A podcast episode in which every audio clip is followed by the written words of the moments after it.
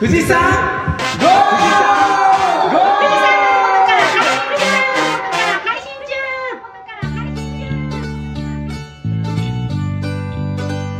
もぎちゃんののこのこ塾のこのこ塾このコーナーは農業おい暴走族うるさいぞなかなか塾始まってんで邪魔すんななんよ前ものこのこ塾の時にバイク。って俺が喋ってる時にバイク来たなとかって麦ちゃんと目合わせて笑ってたんだけどさ。まったく空気読めよったんだよ。田舎か。田舎だ。田舎だ。確かに。確かに。こののこのこ塾は農業を考察し自然や人と交流し農業を通じて家族の幸福と笑顔を増やす塾です。うん、うん、今回は2月にも入ってそろそろ畑の準備として用意するものがありありますというか出てそろそろ出てくるものがあります、うん。さて何でしょう？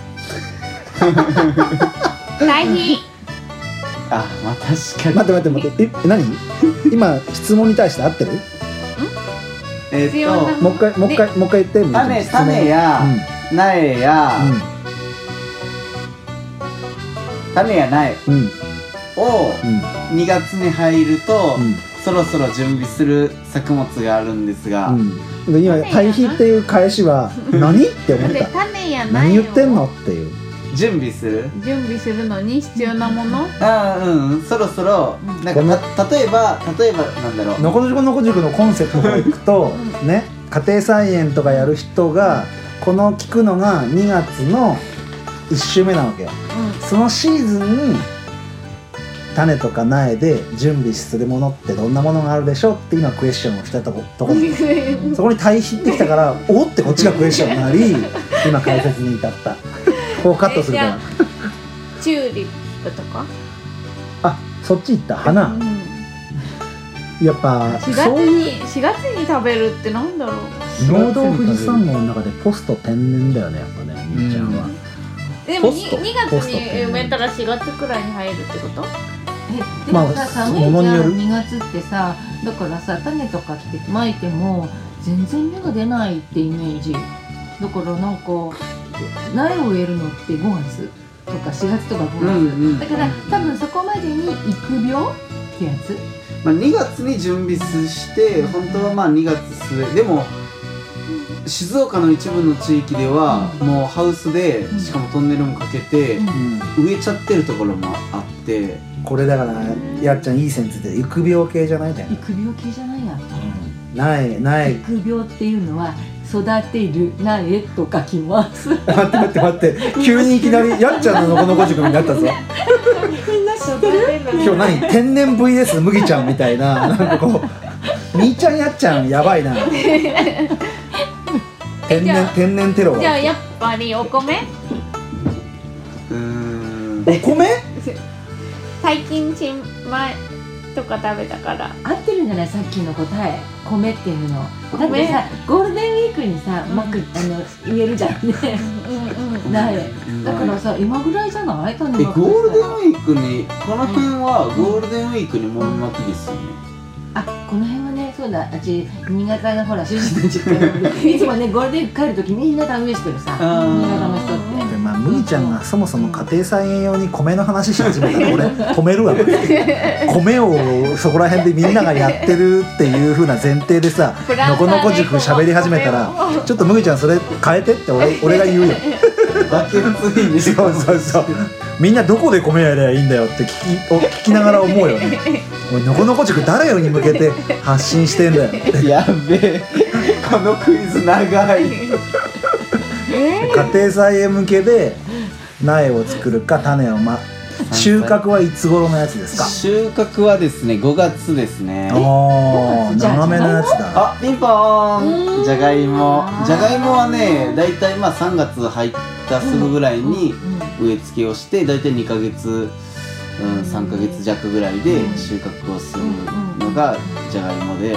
で僕静岡に来て初めてじゃがいもって基本的にそのあんまり単種というか、うん。あんまりお金にならない、だから北海道で広大なところでやるイメージじゃないですか、だからハウス栽培なんてやると、絶対割合わないと思ってたけど、静岡のある地域ではハウスの中でじゃがいもを作ってて、しかもなんか早出しができるから、一応ブランドとしてなってるみたいで、あおーコロッケとかもあるやっとこうかな。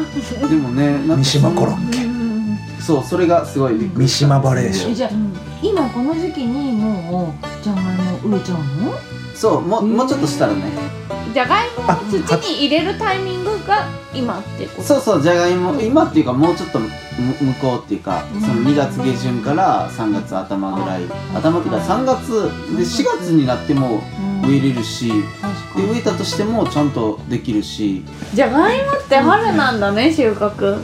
そうでじゃがいもは二度芋って言って春に植えてまあ春に収穫するのとで秋に植えて秋に収穫するっていう年に2回作れるっていうので二度芋って言ったりじゃがいもって言ったりバレーショって言ったり名前がいろいろありますね。じゃがたらいも。二度芋ってうん。じゃがいもでも植えたらうん。じゃがいも取っちゃうから2回た出てこなくない？ちゃちゃちゃちゃちゃシーズンで 二度できる。あそういうこと年あ年。えそうそうそう。1個で2回できるのかとそう思った。年に1回、うんうんうん。そうそう一回収穫して でもう一回うん。植えてもう一回収穫する。春バレーショと秋バレーショみたいな。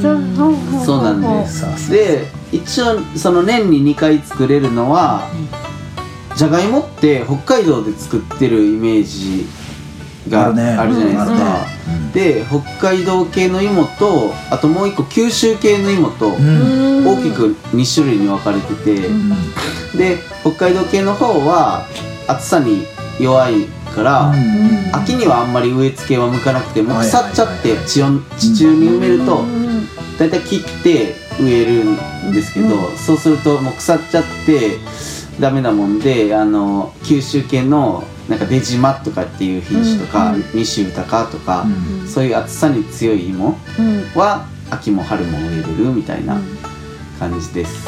で春に植えるのはその九州あ北海道のお芋とかは春にしか植えれないので春にはそういう北海道系の寒さに強い芋うんうん。を植えるのがおすすめです、うんだから春は何でも植えれるんですけど、うんはいじゃあうん2問目。うん。じゃがいもはうん。何を食べているでしょじゃがい僕らが食べてるじゃがいもはあじゃがいものどこの部位かってこれこそ私が答える質問？あ違う。どういうことだからその大変大変大変。違うだから あの前いちごやったじゃんね。確かに麦ちゃんの言い方にも難しさがあるけどあえて俺解説したじゃない今僕たちが食べてるじゃがいもの部分はじゃがいものどこの部位なのかってこと。部位っていうかまあじゃがいて育ってるのかってことうん。大体まあ窒素リン酸カリとかって言いたくなる。同じことを考えたほら天然なんもうトップ2なんだろうみたいな。何を食べてるってそれってあ窒素とじゃがいもが何を食べてるかってこと、そうそうそうじゃあじゃあ僕たちが食べるじゃがいもはあなるほどね。あれが何なのか？種？じゃがいものどこを食べてるのかって。えだって芽が出てくるから種じゃないの？そう思うよね。あ確かに。そう思うよね。あー。ええーっとじゃあ種じゃないんだね。今なんかえ？みたいな顔したから。ううんとじゃあえっとあれはなんか聞いたことがあるような気もしたけど覚えてないな。え？どこだったかな？でも茎でもないしな。うん。なんだろう。えっと茎でもないよね。根っこ？ー、根っこ でもねこんなんちゃうよね。だってだっ芽が出ちゃう。中にありますもんね、うん。えなんこぶ猫ぶ確かに猫ぶだ猫ぶ線虫だうんでも芽が出るよね確かにね、なんだろう種でもないしうん。茎でもないしそないでももなしない。んでも根菜っていうしね。根菜っていうじゃん。根菜っていうしね。じゃあね。えじゃないんだもんね。うん違うんだよ。だろうね。根でもないし種でもないし茎でもなかったらその間って何になる？葉っぱ？葉っぱ？葉っあ葉っぱ上にあるわ。葉緑差がないもん、うん、が葉っぱとは言えない。と思うねあれはあれ実はね茎なんですよ。え？え茎。地中にある茎。茎が、うん。茎がなんかか形が変化して太ったもの。ええかえーと海茎って言ってん。塊のうん茎って書いてうん。海茎っていう場所なんですけど、うんうん。だからじゃがいもってなんかくぼんでるじゃないですか売ってるじゃがいもって、うん。ちょっとくぼんでるところが、エクボがあるね。あそこが根っこが出て寝る出るんですよ。で親とつながってるところがへその緒がついてて。うんへその親とつながってるとこと反対側に根っこがくぼんでるところバーって出てて、うん。実は。だからなんかくぼんでるところは全体的についてるんじゃなくて片方だけについてて意外とじゃがいも見てるけど知らないでしょ。全体的にくぼんでると思,、うん。思ってるでしょ、うんでも違うんですよ、偏りがある。まあこう全丸い球体としたらうんうんだいたい半分側にそのくぼんでるところが。えじゃあ今の話聞くとなんかこの間のイチゴのランナーみたいなイメージ？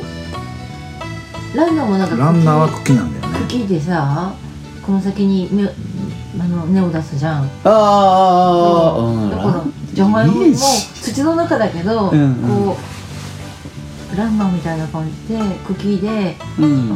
でもそのじゃがいもの先にはじゃがいもは別につかないから。確かに。そ確かに、ううん。だからあれあそこに養分を蓄えてそれを植えればまた茎と根っこが出るっていう感じ、そしたらじゃがいももコピーなんだね。そうですね。そうそう。でもじゃがいもって芽出てくるじゃん、うん。芽出てきてなんか葉っぱみたいなのも出てくるじゃん。そのままにしたら何か上になるの？そう。あいいいいとこが。花がね。次の問題がうん。それでじゃがいもは何かの植物でしょお。あそれ知ってる。うんわかんない。えらなんで知ってねる？ねネギか？嬉しいう全然。ネギっぽくないじゃん。なんか質問してくるっていうことはそれっぽくないやつだから。えー、前言ってたバラ科とか？バラはバラ科じゃない。バラカはいいちちごねごはバラ科ですからね。あの花がね。花が。花じゃがいもの花っ浮かばない。同じね。白い？似てる。白い花？そう白い花。そう花のイメーてジ白くないですよね。紫。紫。紫のイ白。メージがある。そっか。えー、何かだろう。でも白っぽい品種もある。うん。紫何かっていうなんか種類も浮かんでこない、うんなんか3つか4つくらいに。あ。選択選択ちょ制ちょちょちょさな迫ってこうよ迫っていく選択制だとさ思考を伴わなく選ぶじゃん。うんうん。なんかじゃがいものうん。その花が紫でしょ、うん。で花の形はどんなんなの？あな分かった。紫でナスカとか。おすごーい。やっぱな。すごい。素晴らしい。大正解そうなんです。兄ちゃんやるな。じゃがいもナスカってなんか変な感じでしょ、うんうんうん。えじゃあそのままにしたら上にナスっぽいのができるってこと？いやなんないらナスっぽくはないけどあのミニトマトみたいな実がつく、あの花が咲いてしかも実にまでなったらミニトマトっぽいちょっと硬い緑色のなんか実ができる。へえナス科ってうん。結構実は危なくて人にとって毒素が強くてうんだからじゃがいもってソラニンとか緑色の部分って食べたら中毒になったりとかするじゃないですか。トマトとかもあれ茎とか食べたらやばいんですよ。実はナスナスとかもそうだけど。だからナス科の植物って結構紙一重なところを食べてて。へえ実は危ない植物なんですと。マクロビオティックでもそのナスカっていうのはすごくこう体を冷やす食べ物っていうふうに言っててだからなんかその妊婦さんとかはなるべく食べない方がほら飽き飽きなさい目にくださいとか言うじゃない、うんだからトマトとかじゃがいもも結構冷やすからあんま食べない方がいい夏野菜夏野菜体冷えるっきゅう。りとかウリ科は利尿作用があってそうそうそうそうなんか体冷やすっぽいですよね、うん、そうだね。夏のやっぱ野菜は体を冷やすよね。基本的にはね、ナスはカリウムが多いんだって。カリウムが多いから利尿作用があるってやっぱナスも。へー。なので、ね、体内の熱を尿で出しちゃうから冷えやすい。はい。勉強になりました、だね。勉強になりました。はい。以上でのこのこ塾のコーナー 終わります。はい。ありがとうごありがざいました。とうございました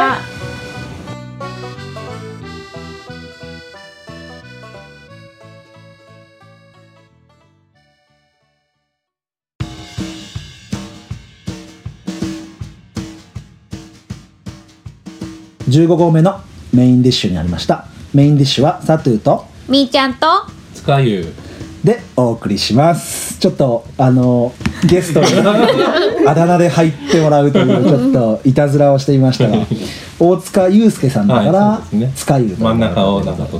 で15号目から聞かれる方もいらっしゃると思うので、はい。簡単にもう一度自己紹介をお願いしてもいいですか？はい。えっ、と2017年に脱サラをして、うん。で富士宮に2018年に移住をして、うん。で、えー、と5月18年の5月から移動販売のピッツァを販売して暮らしている大塚祐介です。よろしくお願いしお願ますいします。お願いします。あの後編はやっぱりあのポッドキャスト聞いてる人の中でもあの都会で生活されてて、ね、田舎暮らし。うんとか自分の仕事を変えてみたいとかっていう方も聞いてらっしゃると思うので、はい。今日はそういう方たち向けに、うん。なんか勇気を与えられるようなはい。話ができればなとはい。思うんですけど、はい。あの前編14号目で、うん。えっと、富士宮の魅力を前々から感じていて、うん。こっちでやりたいっはいてい。う動きになったと思うんですけど、はい。僕一番あの聞いてみたいところが、はい。家族。家族。家族はどうでした？その反応は。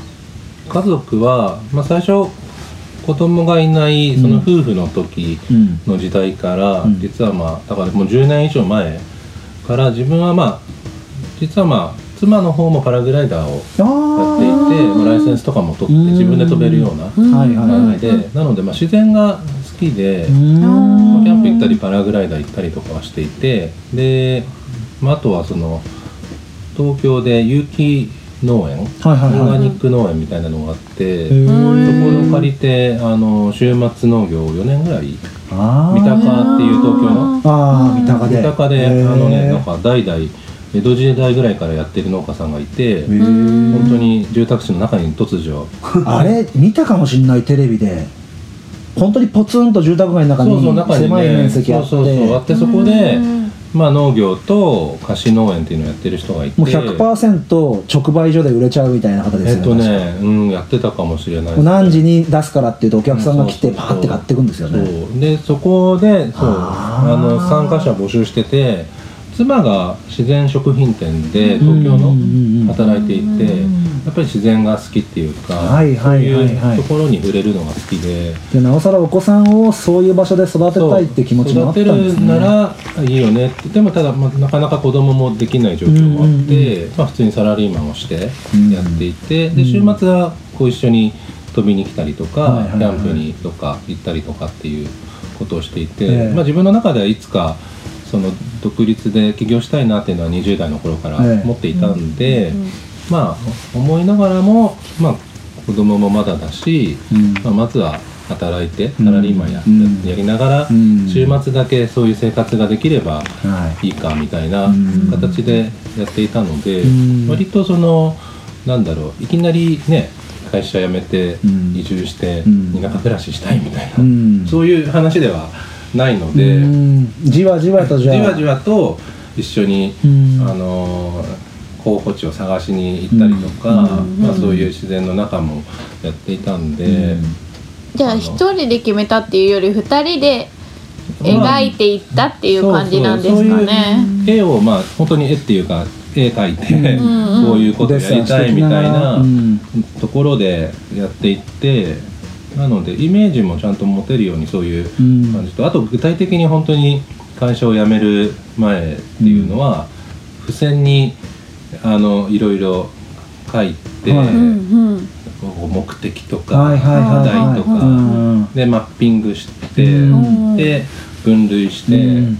まあこういういろいろ実際のやつとうん。問題とか、うん。今後将来どうするとか、感情論だけでいくんじゃなくて計画的にやってるってことそれを考えた上でまあいろいろ課題とかもあるけど、うん。まあ、それをちゃんとインプットして頭に念頭に置いた上ではい。移住して、うん。まあ、解決していきながらやっていけばなんとかなるんじゃないかなっていうのと、まあ、事業計画っていうのも、そのピザの移動販売も、まあ、事前にねうん。あのやってる人の話を聞いたりとか、うん。でう売上見込みとかも大体こう計算でエクセルで書いて、うん。で何年でこうね借金っていうか、うん。トレーラーもやっぱり高いんで、うん。このぐらいで返せるなみたいな、このぐらいの、うん。ね収入とし経費でやっていくばみたいなようなセットで、うん。一応納得をしてうん。もらい、納得っていうかまあお互いに、意見出して意見出して共有してう。ん、でこれでまあちょっとやってみようかみたいな、やっぱり移住される方ってうん。独り身でトーンって動ける方もいれば、うん。やっぱ家族がいるから今の家庭を守らなきゃっていう方もいらっしゃって、うん。自分の、ね、後悔のない人生って考えたら移住することをうん。したいんだけど、うん。やっぱ後ろ髪引かれる思いでうん。話ができなかったり、うん。そうあのイメージするんだけどデザインできなかったりっていう方もいらっしゃると思うんですよね、ねそういう意味では大塚さんすごい奥さんのうん。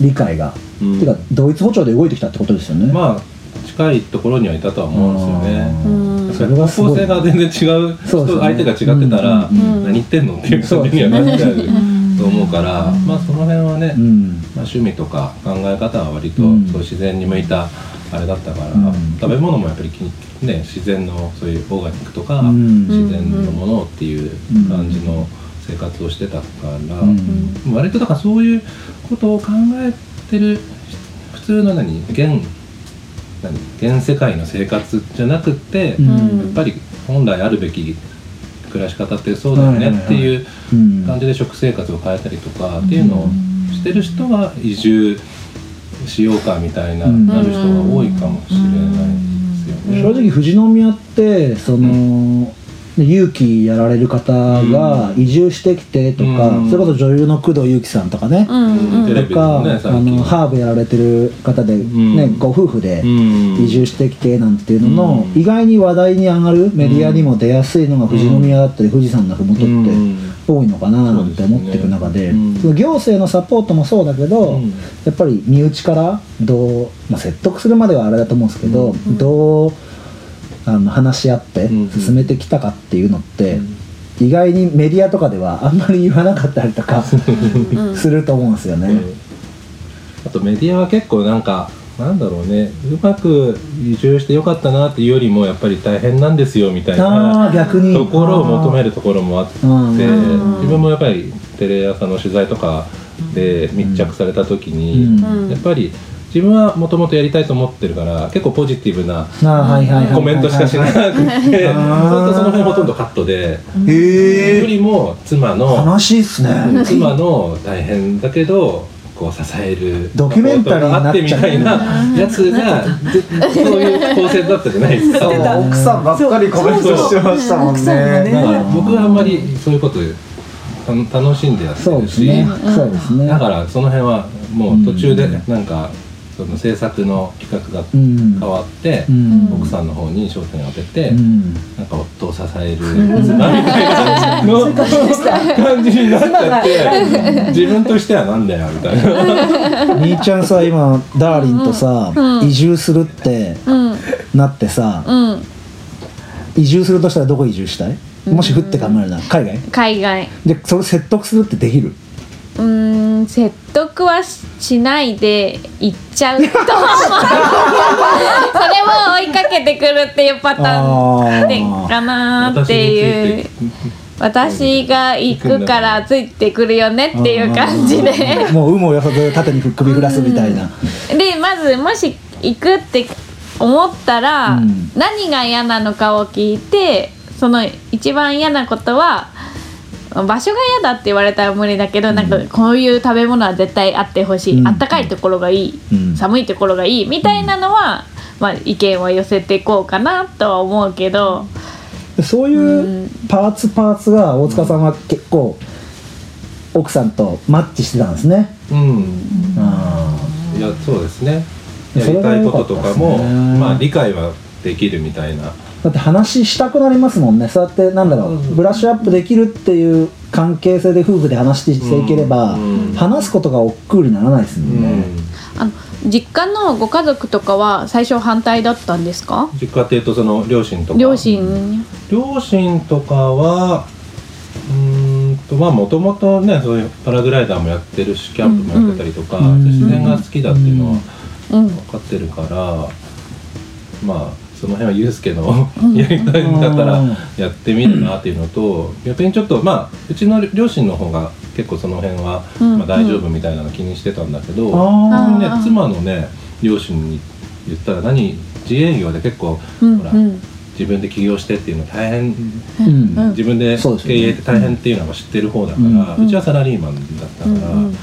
だから何言われるかなと思ったらお母さんの方が「なんか最近移住流行ってるよね」トレンド。テレビでやってるじゃんみたいな人生の人生の楽園とか。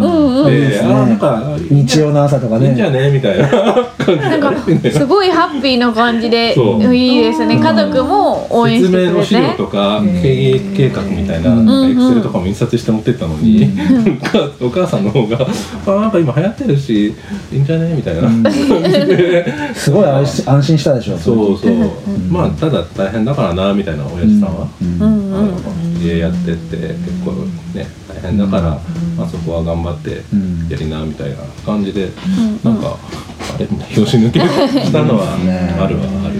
で移住してみて、あの家族の反応とか変わったこととかそのお父さんの方ちょっと心配してたお父さんの方の反応とかは、うん。今どういう感じなんですか、今はね結構その妻の方の家族はみんな買いに来てくれたりして、うんうんピザも気に入ってくれて、んほんと月わざわざ神奈川からなんかゴルフのついでとか、うん。ちょっと近く伊豆に来てたからみたいな感じで、うん近くない。結構。あまあまあ全然、うん、あ東京からしたら近くなってから全然近いんですよ。うんで帰帰って持って帰ってみんなに配ってくれたりとか。ねしたりとかね。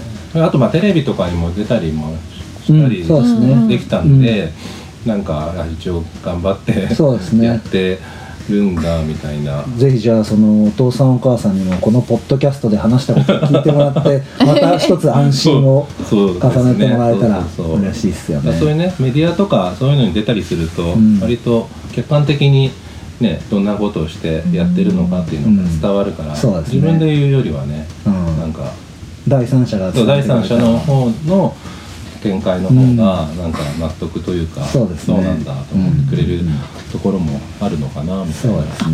あと富士宮の井の頭に移住す,、移住すると、はいなんか地域の人でバーベキューかなんかすごい移住者に歓迎じゃあ型の地域みたいな。話に入ってきますかじゃあ。そういうのを聞いたのでそこら辺もちょっと気になってて、それは行政のサポートあっての？自分はそう富士宮市のその移住推進をやっている部署経由で、うん。うんそこから今の井の頭区長さん経由して、うん。うん家とか探してもらって、ん。で移住をしたんですね。うん。でその5年前ぐらいから移住推進が始まっていて、うん。その第1号の方から、まあ、地域と一緒にこう歓迎をしてっていうことで、うん。そのバーベキューとかっていうことで地域の人を呼んで一応その誰々が来たらどんなことをしてとか、うん。うん。サポートしてねみたいなのをちゃんと区長さんと市がフォローしてくれて、その移住生活もスムーズにい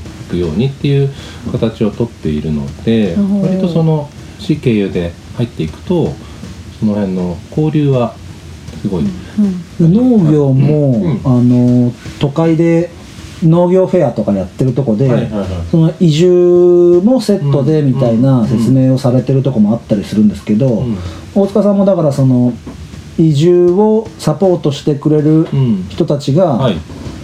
都会にフェアみたいなとかで行って話を聞いてっていう感じですか、あそうですそうですそうです、東京にいる時に電話をしたらちょうどフェアをやってるっていうんうん。でもともと住んでる今内山ハンターズビール、はい。あの出店してると思ってる深澤さんはい。深澤さんとタム農園っていう、はい。自然農をやってる、うん。あの方がいて、うん。その2人がちょうど有楽町のところでフェア、うん移住フェアやっていて、うん。でその話を、ね、実際もともと住んでる方のお話と、あのタム農園さんは移住第一号で来た人の話っていうんで、まあ、聞いてで名刺交換をして、うん。実際にその後に直接話を聞きに行ったりとかうんしてやった形ですね。やっぱりそのフェアで話をし聞いたとこで、うん。移住がちょっと加速した感じありますか？フェアまあそうですね。やっぱり地域の人にこう入り込むっていうのはうん。なかなかね、そうですよね。イメージもつかないし大変なので、はい。まあ、実際にそこに移住した人もいるし、はい。そういう直接話を聞けるのと、まあ、そういうフォローがあるみたいなうん。話っていうのが聞けてまあ良かったかなっていう感じですね。僕も新規収納でうん。土地借りようかなとか、うん。入ってこうって全然知らない世界に入ってこうってした時に、かなり富士宮の方が優しいんですよ。うん。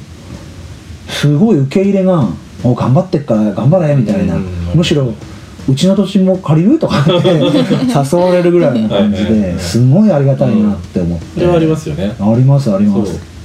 宇都宮の人はうん。全般的にそういう方が多いんじゃない？ですかうん。ね。はい、そう言ってもらえると嬉しいですね。だって みーちゃんとこも、うん。要は留学生とかさ留学生じゃない技能あ実習技能実習生？とかね外国人の？入ってるし。うん、うん外から来る人もいるでしょ？うん、いるいる。受け入れ体制は？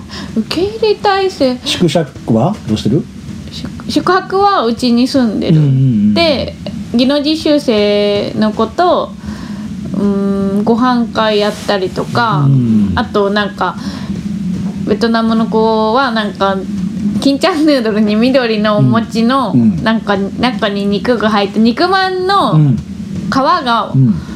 餅バージョンで緑うんの食べ物をそうそうそう、うんうんをくれたりとかして最初金ちゃんヌードルに入ってるから何かなと思ったけうんうんうんうんどなんかそういうのくれたりと金ちゃんヌーかドルのケースににお餅のよもぎ餅のよもぎっていうか色だけ表面みたいな色の。多分聞いてる人金ちゃんヌードルなんだろうっていうね。あ金ちゃんヌードルの中うん、カップヌードルそうそういうのとくれたりとかあと中国の子は手作りの餃子皮から作ってて、うん。その皮を皮で茹で餃子とかつ水餃子作ってくれて食べたりとか。そういう交流をしながらそうそう。一緒に生活して職場で働いてるんだよね。働いてて。だから井の頭で大塚さんは地域の人たちとそういう食事の交流の場があったりとかどれぐらいの頻度でやるんですかでもそれは最初にあの移住してはい。何ヶ月か後にそういう会をやるからうん。来ませんかっていうのでああるだけだからウェルカムパーティそうウェルカーみたいなムパーティーなので毎月とかあるわけじゃなく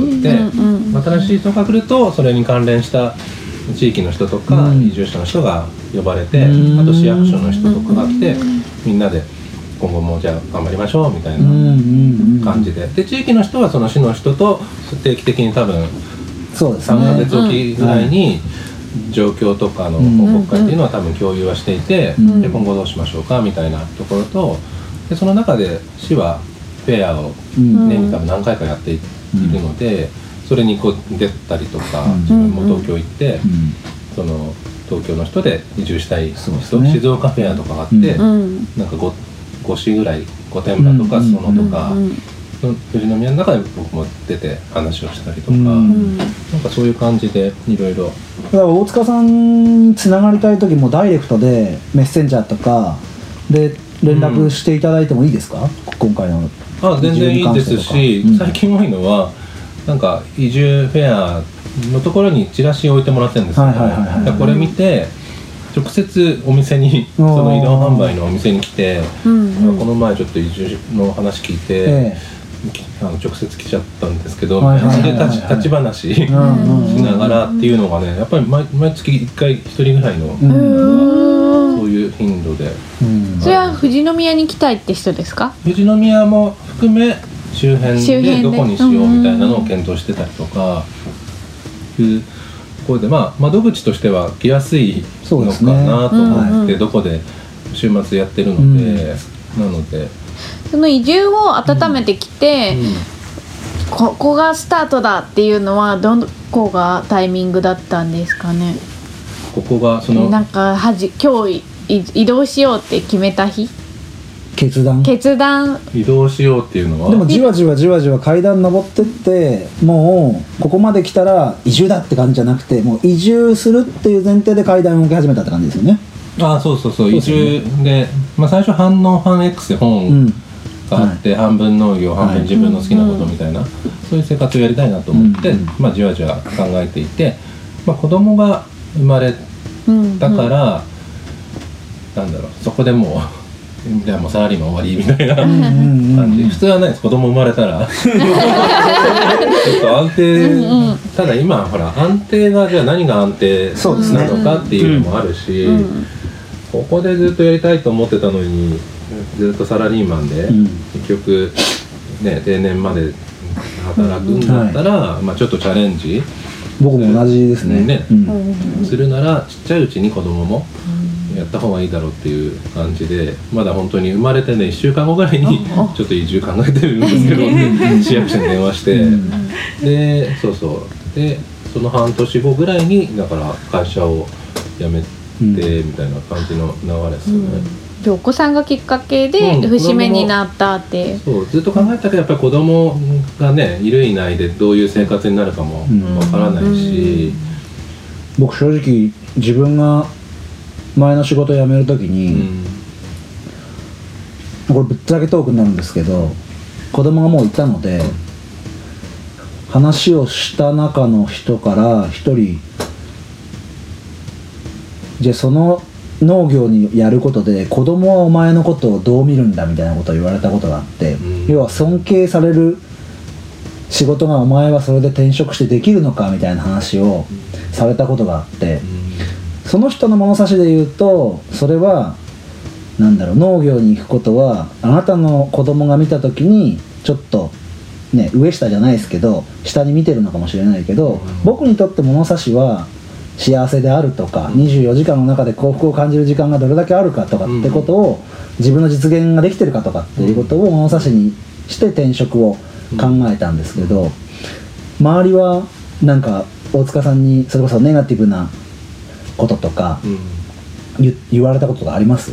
移住とかその起業することに関して。結構ね最後まあ辞める時に言ったら「いいな大塚さん」みたいな。あ「俺も憧れの目で。移住してえな」みたいな。いう人が多かったですよ。そうっすなんだろうねじゃあ全然辞める辞める時に「大塚さんどうすんの?」って言われて「いや移住してピザ屋やるんですよ」って言ったら「えいいな」って。結構あんまり話してなかった人もなんか来て。あそれはありますね。もっと前からじゃあ話そういう話しようよって感じだったのうんに実際言ったら僕もそういうの結構興味あってとかいう人がうん。何何人もいて 結構な割合でいて部署に。うん。逆にいいなんか尊敬の目で見られるみうん、たいな。なんかそれをやるってすごいよね、み一たいな。歩踏み出す勇気がある人だみたいな。みんなやっぱりやりたいと思ってる人はなんかアンケート調査とかもなんかで見たけどやっぱり半分ねうん。4割5割のくらいの人はなんかそういう生活もうん。いいなと思うけど現実いろいろ子供なりうん。食とかっていうのを考えると踏み出せないでうん。まあ仕方なくじゃないけどうん。仕事を続けるみたいな感じの人が多いからまあそういう人はそういううん。いいんじゃないですかやっぱり。そうですね。うん。やっぱり会社で勤めることがとかって思っちゃってるので、うん。考え方がやっぱりいろいろあるので、うん。まあ、自分もやっぱりサラリーマンやってる時はサラリーマン以外のね仕事ってもう東京神奈川県の人大体みんな会社員の自分の友達もほとんど会社員で,、自営なんてほとんどいないし、大サラリーですようねん。だから。あんまりそれ以外のことって自分がけ経験っていうか周りにもいないから分からなくて、でも今逆に多様性じゃないけど、いろいろ、農業やってる人もいれば、うん。飲食もいれば、いろんな仕事があってそれぞれの話って面白いいろんなジャンルで聞けるから、逆にそれは本来まあそうなんだけど全全体で見れば、うん。ただ都市圏に住んでるとね中大企業とかにこう従事してる人って全体の結構少ないですよね割合、全労働人口のも中小の多いですもんね。そう数パーセント、うそこでの価値観しか持ってなかったんで、だけど、まあ、実際は違うよねって全体で見れば、うんまあでもそこに壁がやっぱりね、うん。あるから超えるのはなかなかうん自分もやっぱり大変ね、うん。10年ぐらいかけてようやく決断できたし、うん。まあ逆に今決断してよかったなと思ってますけどね。僕も思った時がチャンスだと思ってうん。決断したですよ、うん。もちろん今すごい自分で起業するって不安が不安に襲われ始める時で自分自身は、大塚さんは今自分で起業して移住してきて、うん。ここまでの間に不安との戦いってどうでした？お金のこととか、うん。お金お金のことはあんまり、まあ、やっぱりでも初年度は結構ね その前年まで普通に会社員やってたから、はいはい。結構社会保障そうですね。とかは税金系とか、やっぱり売り上げても前の所得でい、そうですね。バンバン引かれてるからそう結構ね市民税が重たいす。すごいんですよ。やっぱり東京の時のその年収とかのやつで前年ですからね。結構ね、どんどん重たいっすよね。減っていくうん感じだったけど、そうですね。30万ぐらい市民税でうん。持ってかれてやーべえって年間で結構その辺がやっぱあまりサラリーマンの時に気にしないん。ですよね、うん。勝手に天引きされてるから、うん。でもこっち来るとそういうのも払いつつうん。ちょっとやっぱり1年目は大変っていうか、うんまあ2年目になるとね、うん。そのあの収入に合ったこう税金とかうん。っていうのになるから、やっぱりその1年目は結構今2年目になったので、その辺はこう安定というか、僕やっと1年目がもうちょっとで終わろうとしていて、うんそこのこの決断で良かったのかなとか本当にこの歩む道は足場が崩れないのかなとか日々思いながら一つ一つの決断をしてる楽しさもあるんですけど、先が見えない不安感みたいなものもあるもんでやっぱゼロから始める難しさ決断する勇気の裏にも葛藤があるんだろうななんて思って、うん。う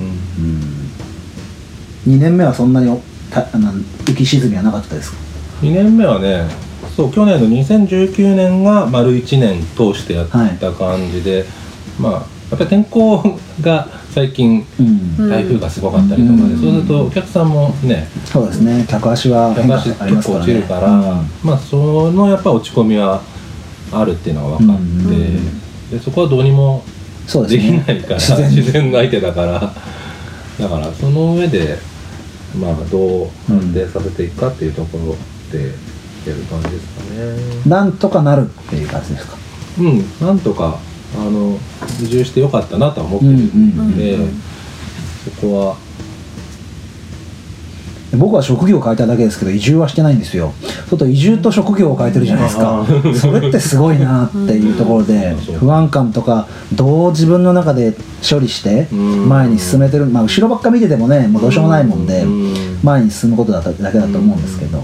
うん。確かにそうですよね。でウェブ系のね仕事から、まあ、そうで全然あれですよね。やってたピザのやつをやるっていうね、うん。でこの辺も結構投資してるんで。そうですよね 設備投資もそうだしね。経験っていうところでもまああれだけどでも逆にまあ趣味で楽しいなと思ってた部分もあるし、ピザ作りは、だからそれが具体的にできてるし、まあ、これで今週末3日間でやっていて、まあ、あと平日もうちょっと余力はそうですね。あるのでちょっとウェブとか、うんうんうん。マーケティングのあれを生かしたことをプラス第二のなんか事業みたいなのはやっていきたいなとは、いやぜひその話も聞きたいですね。またおいおい。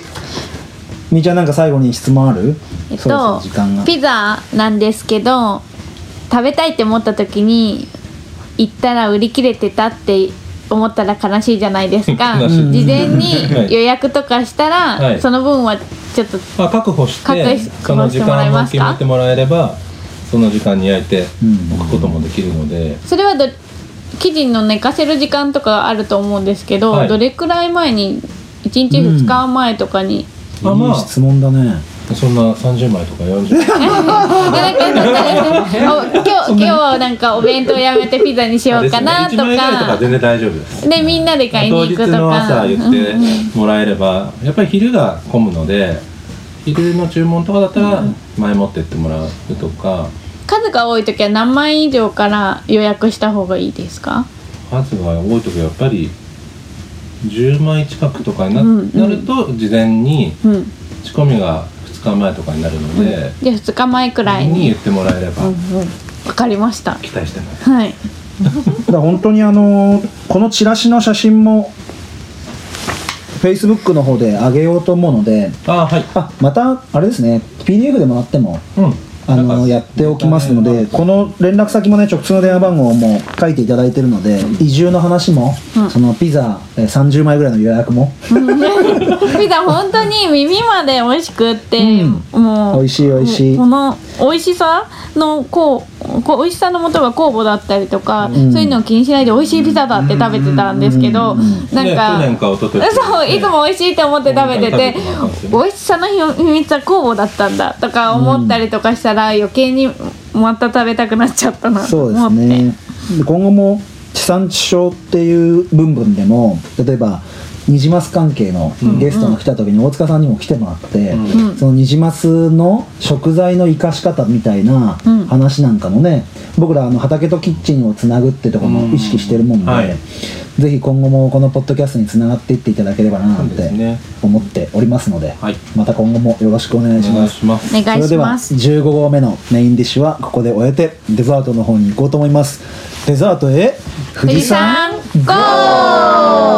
ー！ありがとうございました。ありがとうございます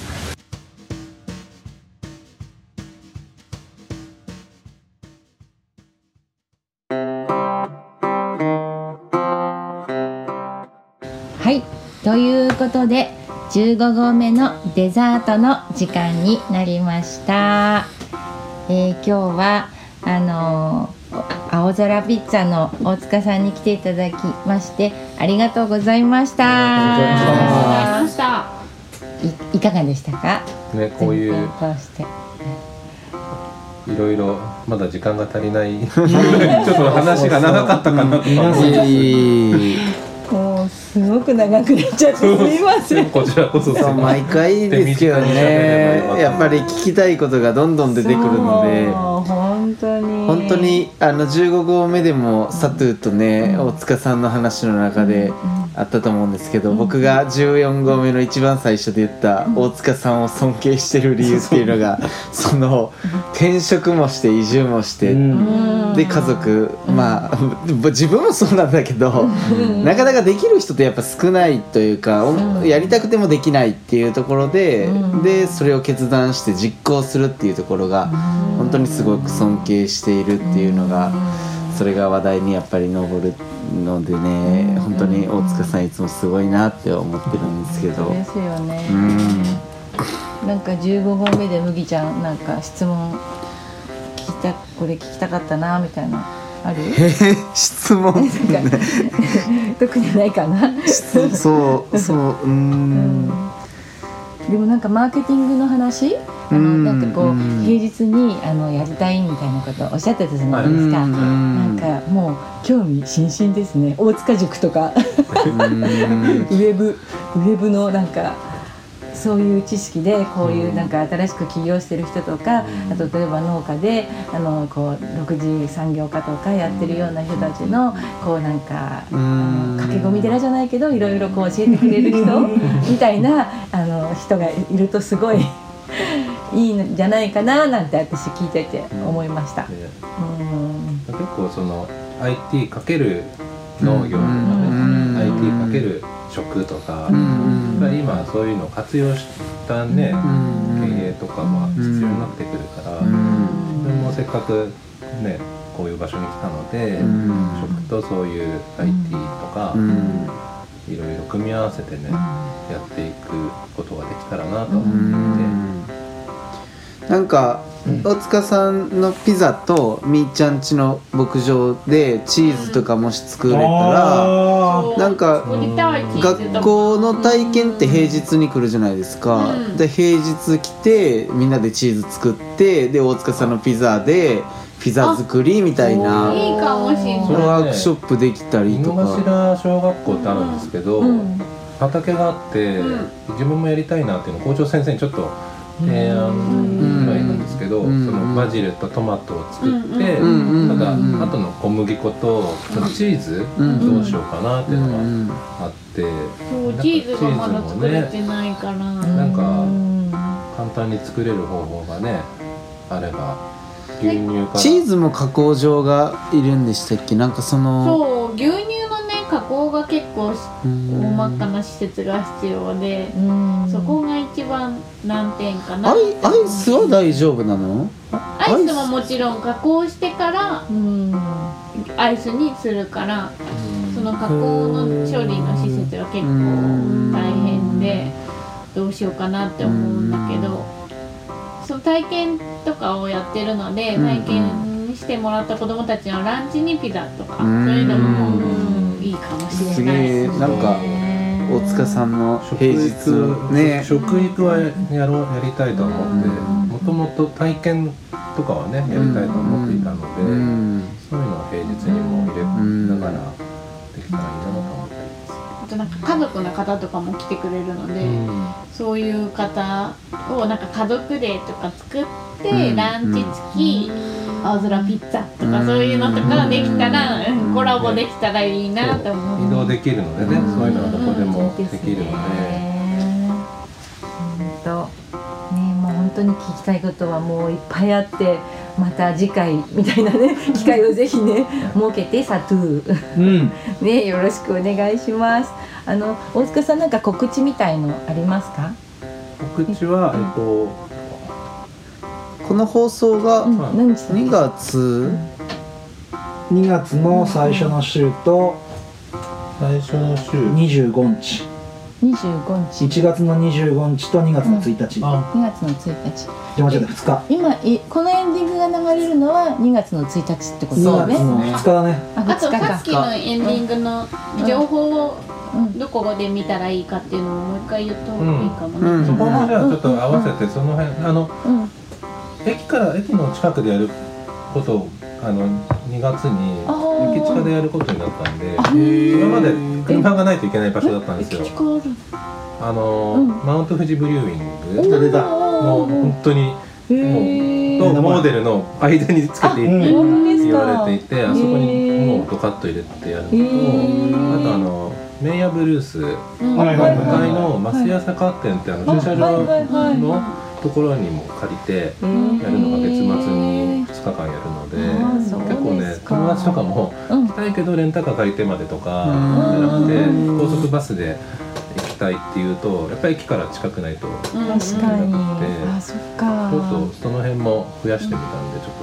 焼きそばバスに乗ってそう焼きピザそばエクスをプレスにそう。ピザを食べに来るっていう。ビールも飲んでお客さんでお参りしてうん。帰ってねみたいな。友達にね言うとじゃあそれなら行こうかなみたいな結構朝霧とかだとうん。そうですね。運転になるから飲めないし。確かに。えハンターズビールってお昼はやってるんでしたっけ？ファンターズはね5時とか。やってない。ああやって今やってないか。そでっか。マウント富士はお昼やっててあそうか。そうか夕方もやったらもやってる。のでうんうんそう。あの辺のビールもね今取り扱ってねこの前うーいただいたりんとかして。新しくね。うん青空ピッツァでも瓶を。あそうそう瓶を取り扱って。そのうちオリジナルの青空ピッツァビールもやろうと思ってじゃあその、えっと情報は、えっとつえっとブログ。ブロあのウェブページが Facebook インスタでできるので東京とかの人だったらね焼きそば屋ね安いし。安い。2000円かかんないんじゃないかな片道。なんかそんなぐらいでしたよね。すっごい安くて。その辺もね移住で遠くにしちゃって誰も来てくれないっていう場所じゃなくて、割とね毎月のようにね、知り合いが来てくれる感じだから、割と富士宮っていいなと思って。ちょっともう離れちゃうと誰も来なくなるあんまりね訪れて来てくれなくなっちゃうんだけど Facebook と、えっと、インスタで皆さんチェックしてお出かけください。えーそれでは、えっと、農道富士山号では、えー皆さんからのご意見やご感想をやメッセージなどを募集しています。えー、Twitter では「ハッシュタグ農道富士山号」をつけてつぶやいてください。農業の農に、えっと道。そして富士山は、えっと数字の223えー、号は、えーバスの1号車2号車の号です、えー、Facebook ページもありますのでいいねをしてくれたら嬉しいです。Gmail も、うん。えー、と開設さしました。えっ、と農道富士山号、えー NOUDOU 数字の 223GO アットマーク Gmail.com ですえーこちらからのお便りもお待ちしてます。えー次回16号目の、えーゲストなんですけれども、えー、と天然酵母のパン屋さんを、えー、とやっていらっしゃるドッテン屋さんの平野さんをゲストにお呼びししてしてしたいと思います。えっ、とあの小麦も目の前の畑で作っているというこだわりのパンなんですよね。すごく面白い話聞けるんじゃないかなと思って皆さんも期待してください。よろしくお願いします、えーそれでは皆さん